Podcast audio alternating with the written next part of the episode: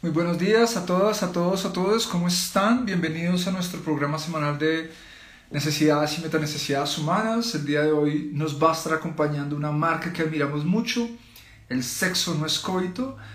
Eh, nos va a acompañar José de parte del equipo de El sexo no es coito para hablar de una necesidad humana que tiene que ver con la formación de inteligencia en términos de necesidades eróticos sexuales Vamos a hablar de las competencias en términos de nuestra sexualidad eh, y para ello nos va a acompañar José del Sexo No Escoito.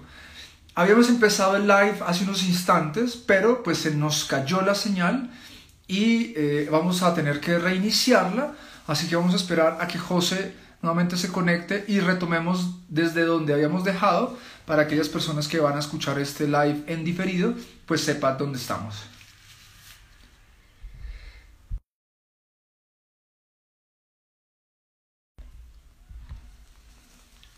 Vamos a esperar que José se conecte.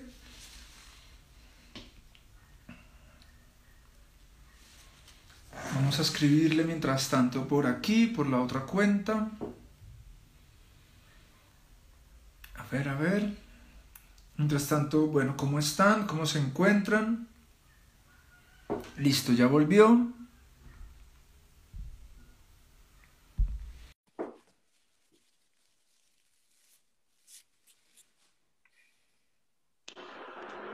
Buenas. José, bienvenido de vuelta. Buenas, buenas, sí, se eh, cortó. Cayó en vivo. Fue mi señal, el internet de la zona donde estoy se, se cayó. Bueno, bueno, ya estamos aquí nuevamente.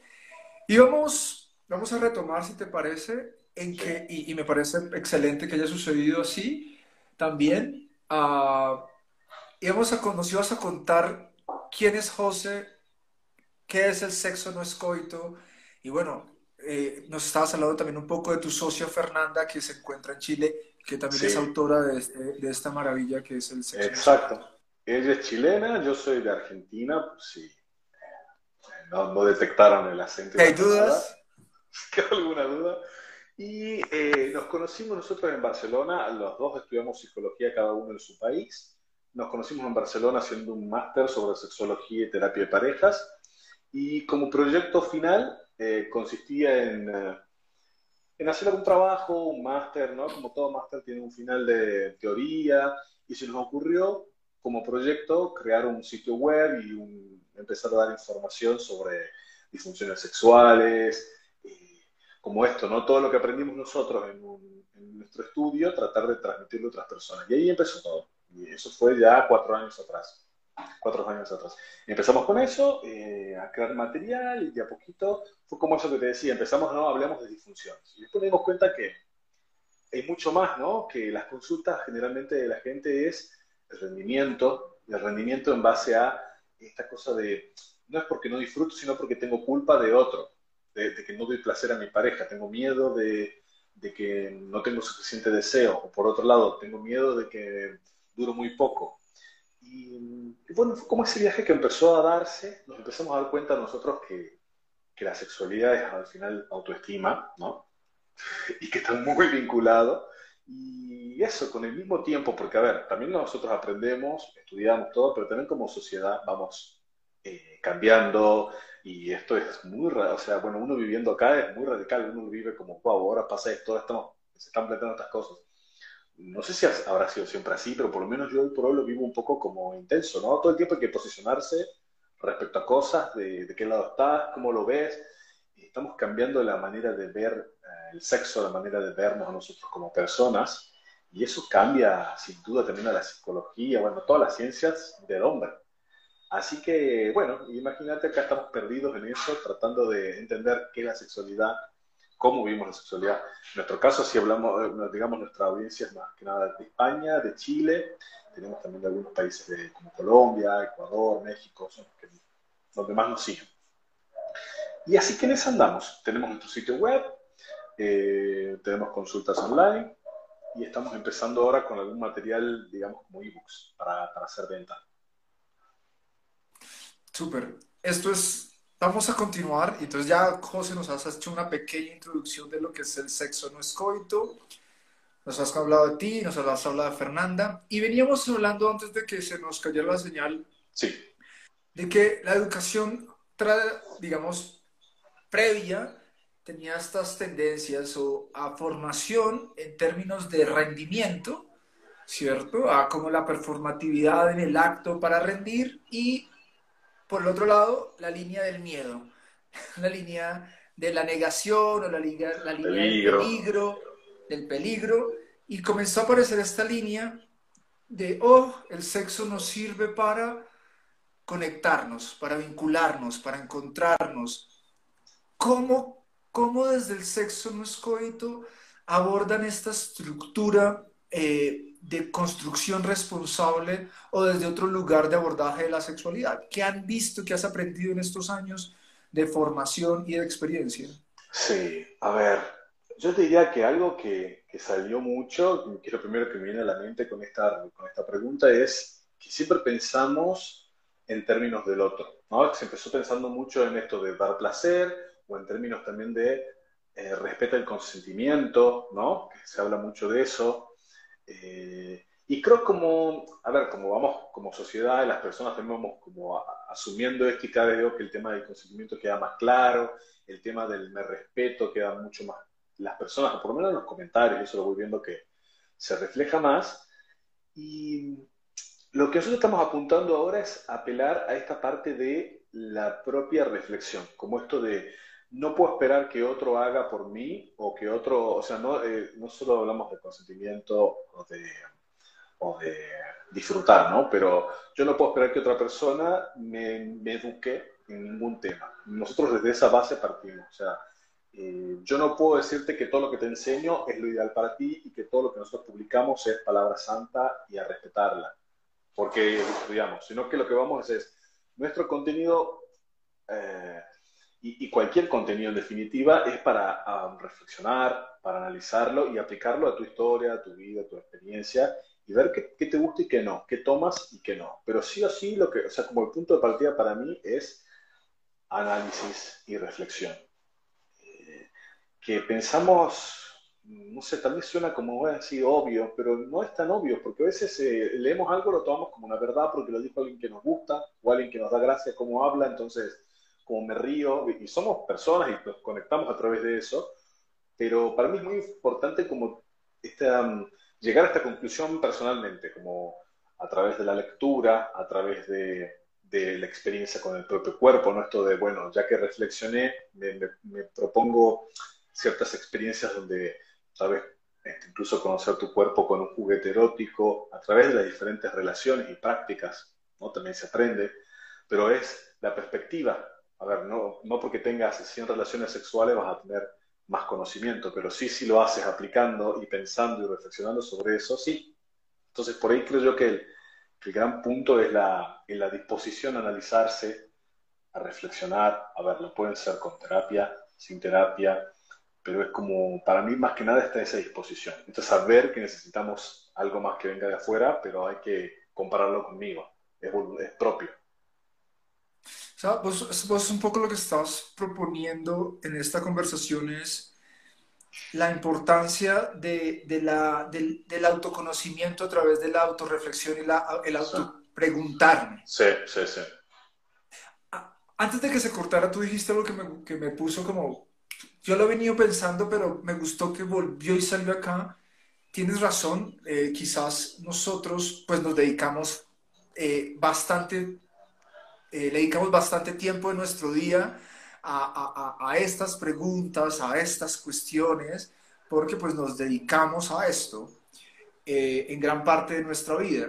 Y otras personas quizás están con su atención y sus prioridades en, en la resolución de otras necesidades, en otras áreas de trabajo, pero vos hablabas en ese momento de, ven, un momento, es importante también parar un instante y, y pregúntate sobre esta necesidad. ¿Cuáles son tus necesidades erótico-sexuales? ¿Cuál es, tú cómo te relacionas en tu sexualidad contigo mismo y con los demás? Invitabas un poco a esta pausa, ¿no? A esta pausa frente a Exacto, porque hoy, hoy, y eso también se ve, hoy ya no es acercarme solo porque no tengo una relación sexual satisfactoria. Muchas personas que simplemente nos siguen, y, lo vemos también seguro lo ves en tu comunidad, que es, quiero conocerme más, quiero tener relaciones más responsables, se acabó este jueguito de, eh, no sé, me engaña, mi pareja me engaña siempre, y esas cosas ¿no? que tenemos como de discurso viejo de como problemas que yo siento que ya para alguien que es más responsable, para alguien que está más decidido a disfrutar, a tener relaciones sanas, ya no sirve, ya no es válido, ya no les pasa, ¿no? Que esto de, eh, le reviso el celular, es como que yo siento que eso ya no es un contenido que yo pondría en mi, mi eh, porque nuestra comunidad ya lo pasó, ya lo superó, ¿entendés? Pero esto cuando hablamos de la importancia de ver o de escalonar la información que ofrecemos. Y hoy ya no es el tema de no disfruto la sexualidad o eh, me quiere, sino que también siento que pasa por esto, como cómo soy yo la mejor versión y cómo me formo yo para tener buenas relaciones, para interactuar bien. ¿Cómo detecto si algo no está bien? Eh, eh, rápido, ¿no? Y un poco eso, y no está bien me refiero a me está haciendo daño, hay un, dejo de, de malestar que no estoy empezando ni a reconocer, eh, que puede pasar también no solamente en torno a la sexualidad, sino a una relación. Y, y, acercar este punto de que sexualidad es autoestima, y decir, vivo mi, cómo vivo mi vida, cómo vivo mi, cómo me percibo a mí mismo, qué reputación tengo de mí mismo, repercute, así como repercute en tu relación con la comida, en tu relación con tu familia, repercute en tu relación con tu sexualidad, o sea, es el mecanismo de tomar decisiones esa valoración que tiene de ti mismo está en todas, todas las áreas. Y yo sí lo veo que está muy vinculado con, sí, sí, sí. Había hecho una vez también con una amiga que es nutricionista, un poco esta relación de eh, cómo aprendemos a comer y, también cómo vivimos la sexualidad. Mecanismos re parecidos. Hay un, hay un punto de, inconsciencia, hay un punto que se transmite por la familia y, lo, que, por la sociedad, qué, es lo, lo aceptable y qué es lo que no es aceptable. Y incluso están estos movimientos que también surgen, ¿no? Como decir, el veganismo, y surgen movimientos que promueven algo en lo sexual. Así que yo sentía que es un área más, y con el tiempo, cuando empecé era como, uy, hablar de sexualidad, vamos era un tema raro y me sentía como, bueno, cuidado con también ¿no? esos miedos propios. Y de a poquito te das cuenta que es un área más, igual que todas las otras, y además se habla, más se normaliza, se naturaliza, y no, no necesariamente sexualidad es una pluma en el cuerpo, color rojo, un látigo, que es lo que estamos tan acostumbrados a, ver. Ahorita que hablabas, me, usaste un punto en que dijiste, cuando tenemos educación, cuando tenemos formación, eh, se nos facilita reconocer eh, y, y, autoconocimiento de nuestras necesidades erótico-sexuales y de nuestra sexualidad se facilita reconocer si esto me daña o esto me causa placer, si esto, si esto es, eh, eh, es algo que va conmigo o es algo que me lastima. Y eso me llevó a pensar y a, formular esta pregunta para profundizar. ¿Cuáles crees tú que son los mayores o, o que has visto tú que sean los mayores oponentes en el desarrollo de una formación adecuada eh, en educación para, para nuestras necesidades erótico-sexuales, para nuestra sexualidad. ¿Qué, ¿Qué son estos oponentes que tú has visto que permitan que las personas identifiquen esta área y se puedan relacionar con ella? Bien, para mí un, limitante, un impedimento son estos dogmas sociales que a todos tienen que caernos bien y a todos tienen que gustarnos. Y estamos pensando a veces eh, no, esto ya es antiguo, ya no existe, ya la religión no, me, molesta, por ejemplo, ¿no? Pero estos dogmas y estas creencias que son, digámosle, como, eh, ¿no? Serían como creencias imperantes, y están todo el tiempo surgiendo nuevas. Eh, se van viejas, pero vienen nuevas que dicen, la sexualidad es esto, disfrutar es esto, las relaciones son así. Entonces, para mí, un punto es esto que decíamos, tomar las que, te, las que son válidas, las que te representan, pero no podemos ser todos iguales en términos de disfrute, en términos de moral incluso. Y para mí un poquito eso pone en jaque, también lo vemos muchísimo, por ejemplo, eh, con hombres que tienen eh, mucha dificultad para, para entender su deseo, que, hasta qué punto su deseo es excesivo. Y tenemos hombres que llegan y dicen, siento veo una persona y si me parece atractiva y me, tengo una fantasía sexual, tengo culpa, porque eso significa que estoy siendo, eh, no estoy siendo consintiendo ¿no? la otra, el deseo de la otra persona. Pero llegamos a un punto de decir, ah, controlo mis fantasías sexuales porque el, ¿no? es como, no quiero ser un poco claro, a ver, es difícil cuando se, se meten dogmas y creencias casi como leyes. Ahí es un punto donde yo veo que vuelve un impedimento. Por eso está esta necesidad de, de ir a un lugar como de responsabilidad, con calma, porque tampoco es que de un día para el otro vamos a, a tener nuestra vida sexual y quiénes somos sexualmente definido, pero sí hay que ser como respetuoso de, uno mismo. Y siempre tendemos a decir, ah, bueno, esto es lo que está ahora en boga, todo el mundo hace esto, esto está bien. Pero muchas veces quedamos ahí perdidos. Y de ahí, un poquito que pasa un montón, que para mí también es un gran impedimento, es el, estamos muy preocupados por el cuerpo del otro, por el deseo del otro, por el placer del otro, eh, que, que, cuando uno lo ve te da mucha, me da mucha ternura porque las personas somos buenas. Eh, yo veo eso que a veces tenemos este discurso de ojo, que el otro es malo, que, pero veo que la mayoría de la gente que viene está preocupada porque no rinde para otro, no está seguro de que el otro esté bien, de que le esté pasando bien, de que esté satisfecho, satisfecha con, con lo que estoy dando. Y eso muchas veces no hay un problema real. No hay un problema real, es simplemente eh, tiene que estar cómodo con tu cuerpo y ni la otra persona lo tiene el problema.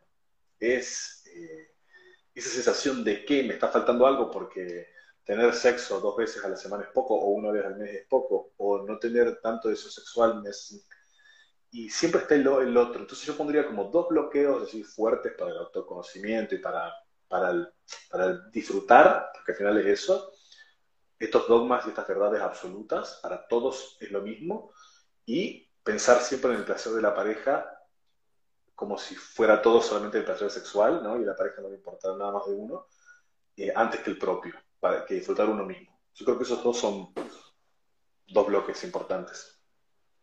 y me gustan estos dos, dos, dos, dos, oponentes que has colocado, que, porque ambos, ambos llevan a la generación de mucha culpa, ¿no? Ah, y esta culpa que empieza a endeudarnos. Entonces la culpa de que yo no estoy cumpliendo el dogma y si no cumplo el dogma me van a excluir, no voy a ser aceptado, me van a castigar. O soy sucio, ¿no? Soy sucio. sucio. Está mal, que es algo que si vos lo pensabas hace un tiempo, te pasaba con me masturbo y es un pecado. Y hoy es me masturbo mucho y soy un, eh, un abusador, soy, un degenerado, no controlo mi sexualidad, ¿no? Pasa por ahí. El tema es, no necesariamente para una persona masturbarse todos los días puede ser cómodo, normal y sano, y para otra persona vivirlo con total angustia y miedo y preocupación y, o esa sensación de que no tengo control.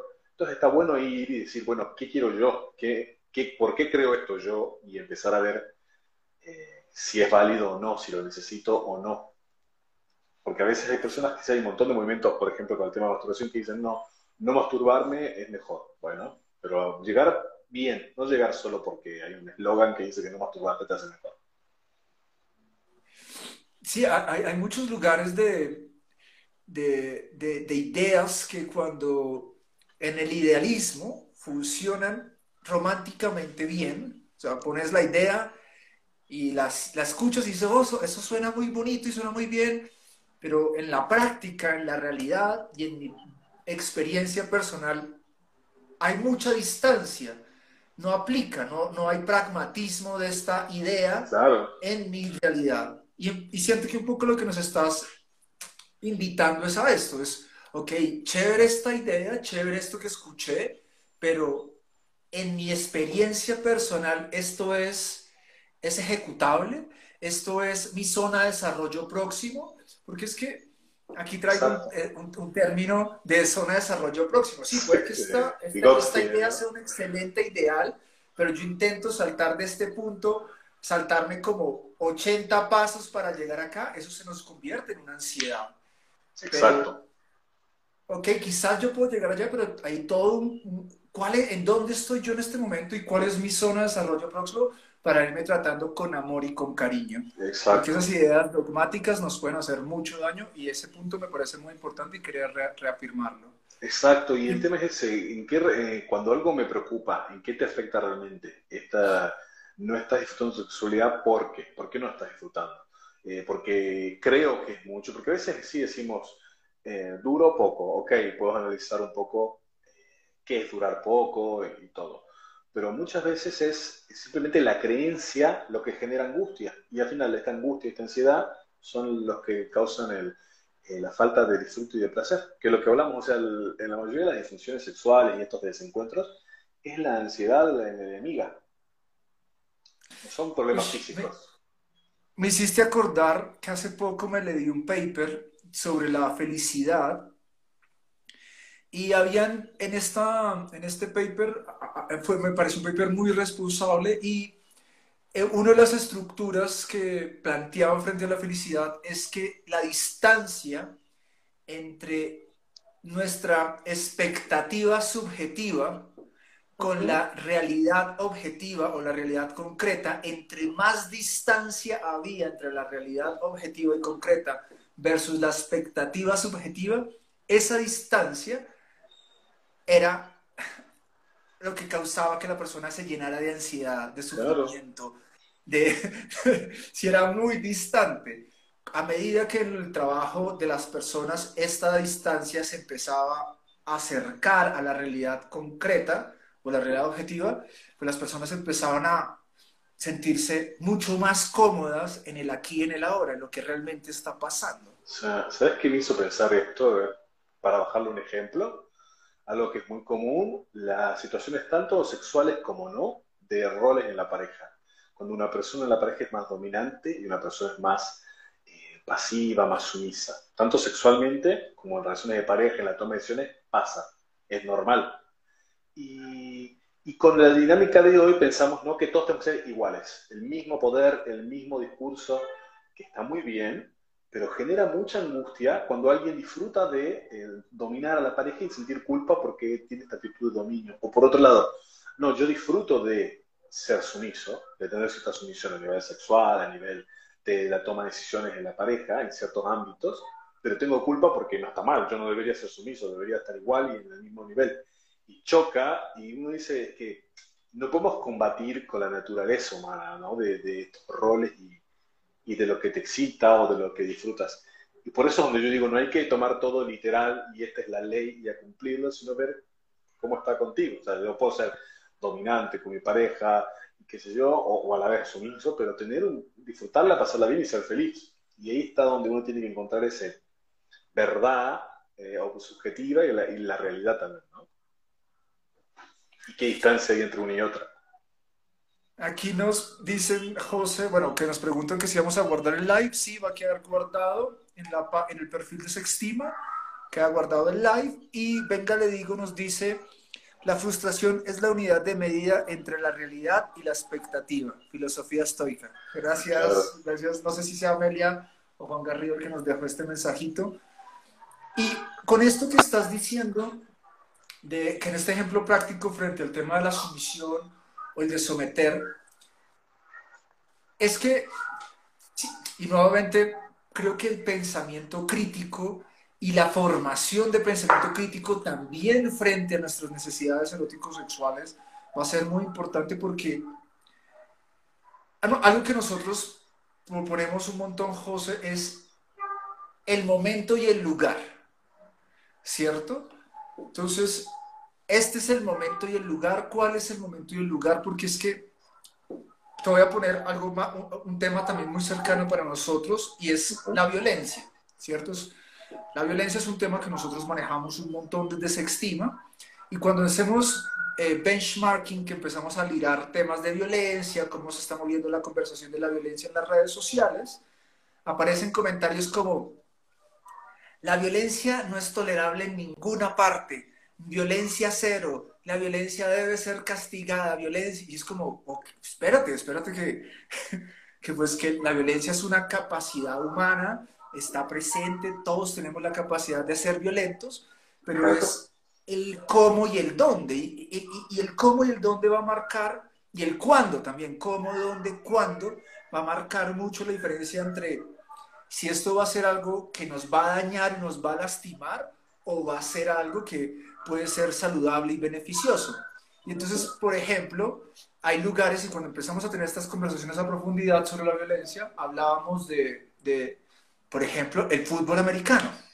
El fútbol americano es un deporte excesivamente violento, pero tiene un momento, un cuándo, un dónde, tiene unas reglas donde esta experiencia de la violencia se hace lúdica, se hace entretenida, se hace posible.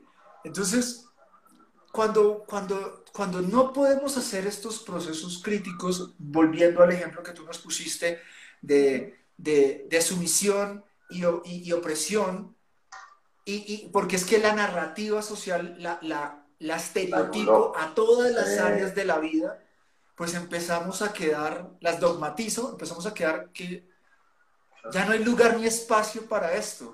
Y anulamos a otro, ¿no? Entonces decimos, hoy, hoy ser gay es buenísimo, pero ser alguien que disfruta del dominio y la solución es un delito, está mal. Y estamos haciendo lo mismo que hacíamos antes y que de lo cual renegamos y estamos enojados. Entonces, para mí es como eso, para cambiar este, y en, un año y en diez años será distinto, será otro tema. Entonces, para cambiar este, este flujo de esto está mal, ahora esto está mal, ahora esto está mal, hay que como empezar a ampliar esa, esa brecha de reacción ante todo. Nosotros habíamos subido una vez un post sobre BDSM y teníamos comentarios como, el BDSM lo único que hace es someter a la mujer para el placer del hombre. Yo pensaba, dos hombres no pueden practicar BDSM, o sea, desde su perspectiva no era disfrutable porque para ella era una sensación de sumisión y eso está perfecto.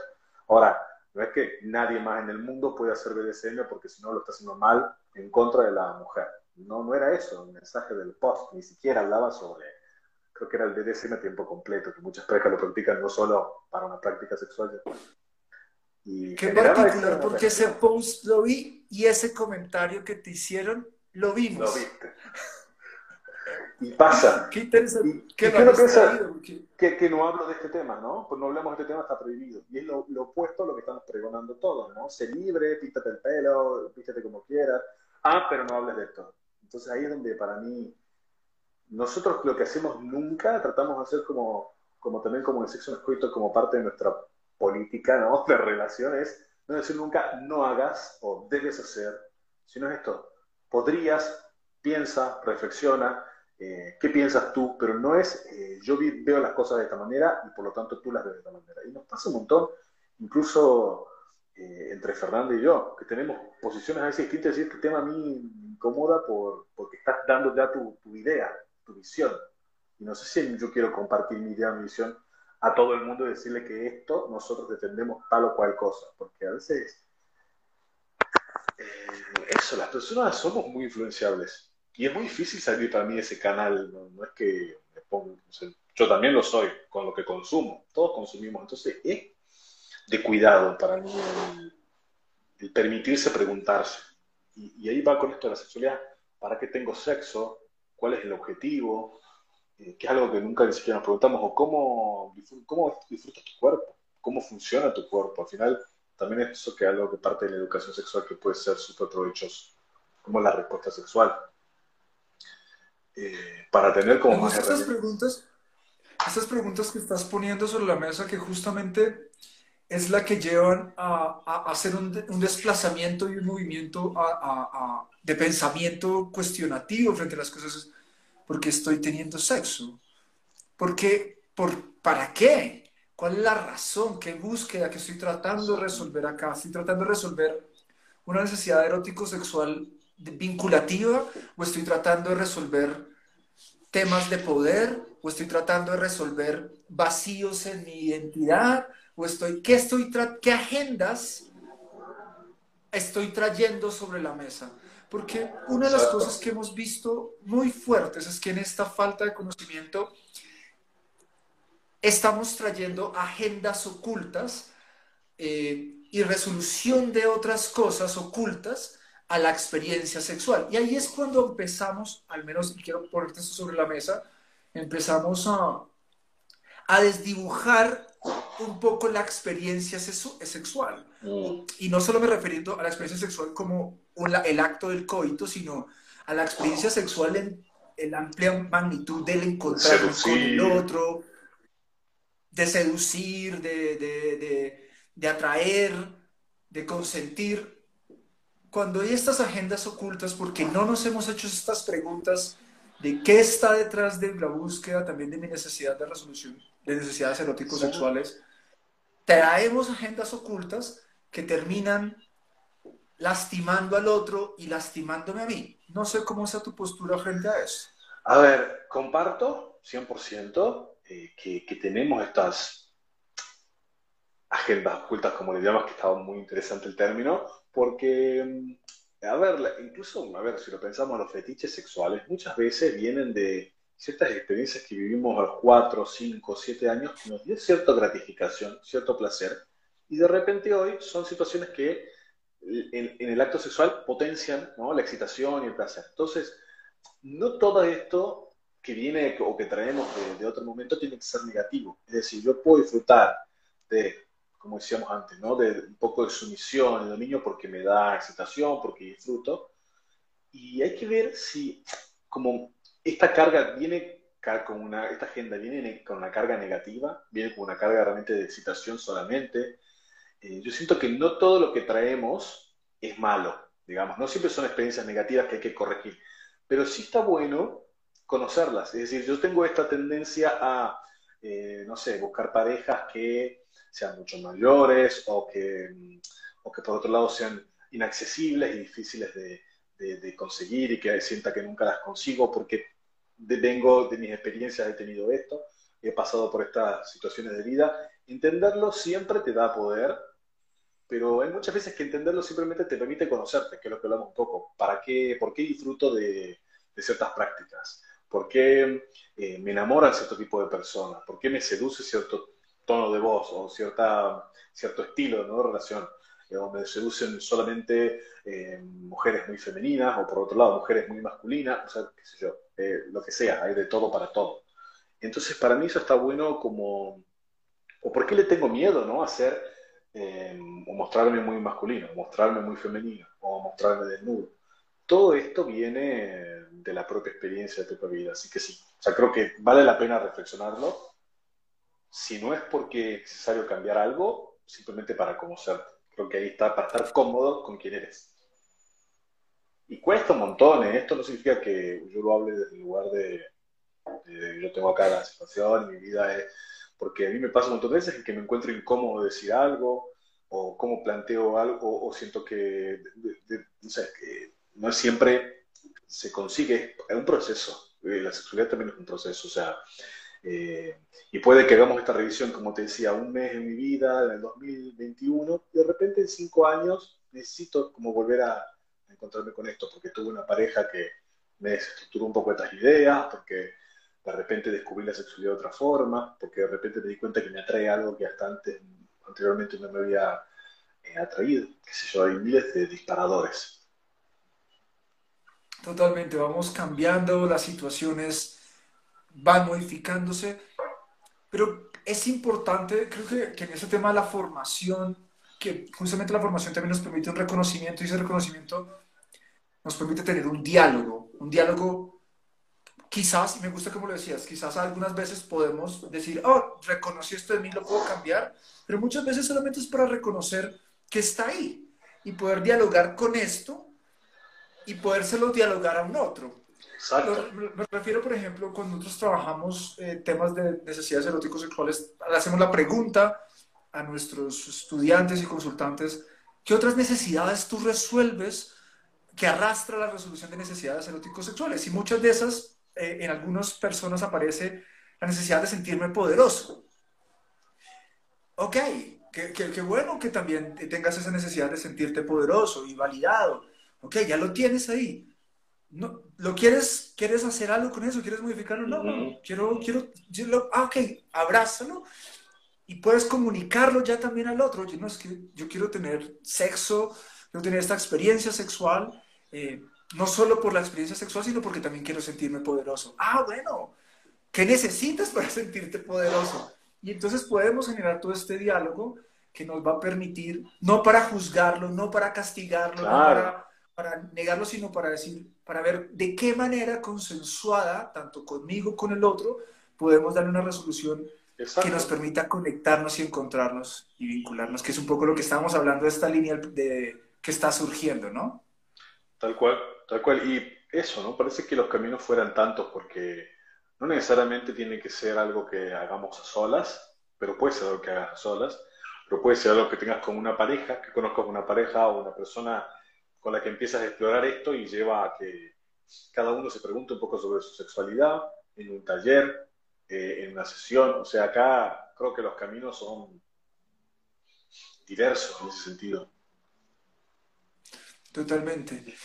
Este, te quería hacer una pregunta para, para, como para ir cerrando este live, y es que eh, se nos cortó del live anterior. Sí. Eh, ¿Por qué es importante tener formación y competencias en estas necesidades para que quede en este live porque se quedó en el otro? ¿Por qué es importante formarnos? Volvamos a hacer esto, como este cierre con esto como... ¿Por qué? Yo creo que es importante porque eh, es parte, la sexualidad es una parte más de, uno mismo, tan importante como, como decíamos antes de cómo soy como persona, cómo me proyecto a nivel laboral, o, cómo me alimento, o cómo desarrollo mi cuerpo. Y creo que la sexualidad es un área que está, eh, es parte de nosotros como cualquier otra, y eh, que sí está viva, que sí se desarrolla, que sí necesita como eh, interacción con nuestra conciencia, digamos, no solamente algo que queda atrás y que queda, bueno, que aparece de vez en cuando, toma posesión, esto, busco sexo agresivo y poderoso y de repente, puff, me olvido. Entonces, para mí es muy importante entender que la sexualidad es una instancia más de nuestra existencia, que ya no está, ya no, creo que ya hoy por hoy no es aceptable tenerla escondida, plano B y no se habla más, y entonces hay que traerla a la mesa, no para hablar desde solamente sexualidad desde el lado de la burla, desde el humor,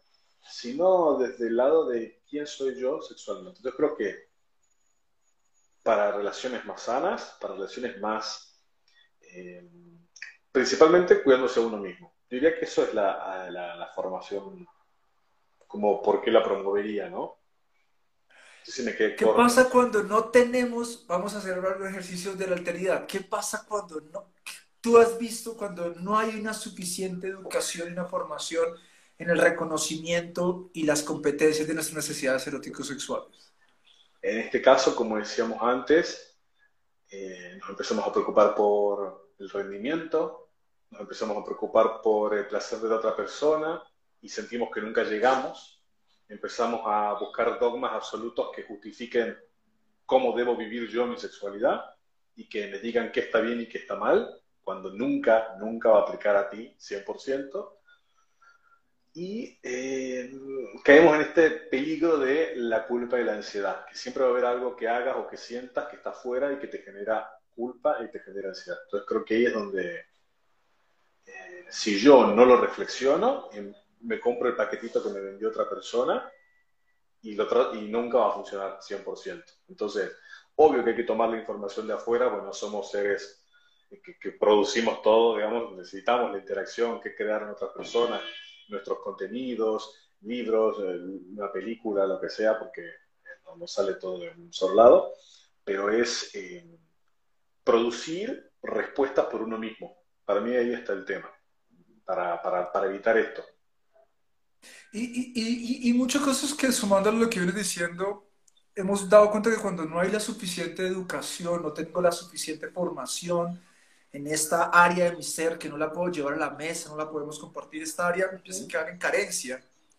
Y cuando empieza a quedar en carencia porque no tengo las herramientas, los recursos, los conocimientos adecuados para darle gestión a mi particularidad, empezamos a quedar en carencia y esta carencia empezamos se empieza a volver esos trastornos eh, de ansiedad, de culpa y muchas veces, si esto se prolonga por mucho tiempo, empezamos a tratar de resolverla de formas violentas con nosotros mismos y con los demás. Y, y, y, creo que es uno de los problemas más graves justamente en la falta de educación y formación en, en esta área de nuestra vida, porque tú lo hablabas un poco en el, en el live que se nos cortó, eh, o no sé si fue en este, el tema de, hay unos sistemas de creencias que han hecho esta estructura de, del no reconocer esto, de no reconocer esta necesidad y esto no es importante y no hablemos de esto y es preferible evitarlo y, y en la evitación y en la negación no hay educación, no hay formación, no hay aprendizaje, solo hay miedo e ignorancia. Y ahí eh, afecta, como decimos esto, de la autoestima. Y la autoestima no es solo, la autoestima está, la autoestima sexual, la autoestima física, la autoestima laboral. O sea, eh, cuando empieza a caer una y empieza un área estar floja y generar ansiedad, va como repercutiendo en todo lo otro. Entonces es importante darle esos espacios. Tal vez en toda tu vida vivas la sexualidad placentera y no necesites profundo análisis. Pero hay muchas personas que lo van a necesitar hacer. Entonces eso es como saber detectarlo cuando lo necesito a tiempo y no estar, como dices, cargando la ansiedad, eh, cargando esta nube de, miedos y, aislándome cada vez más para explotar luego en la violencia o para hacer, eh, construir relaciones poco saludables o ponerte en un lugar de, ¿no? de yo no valgo nada. José,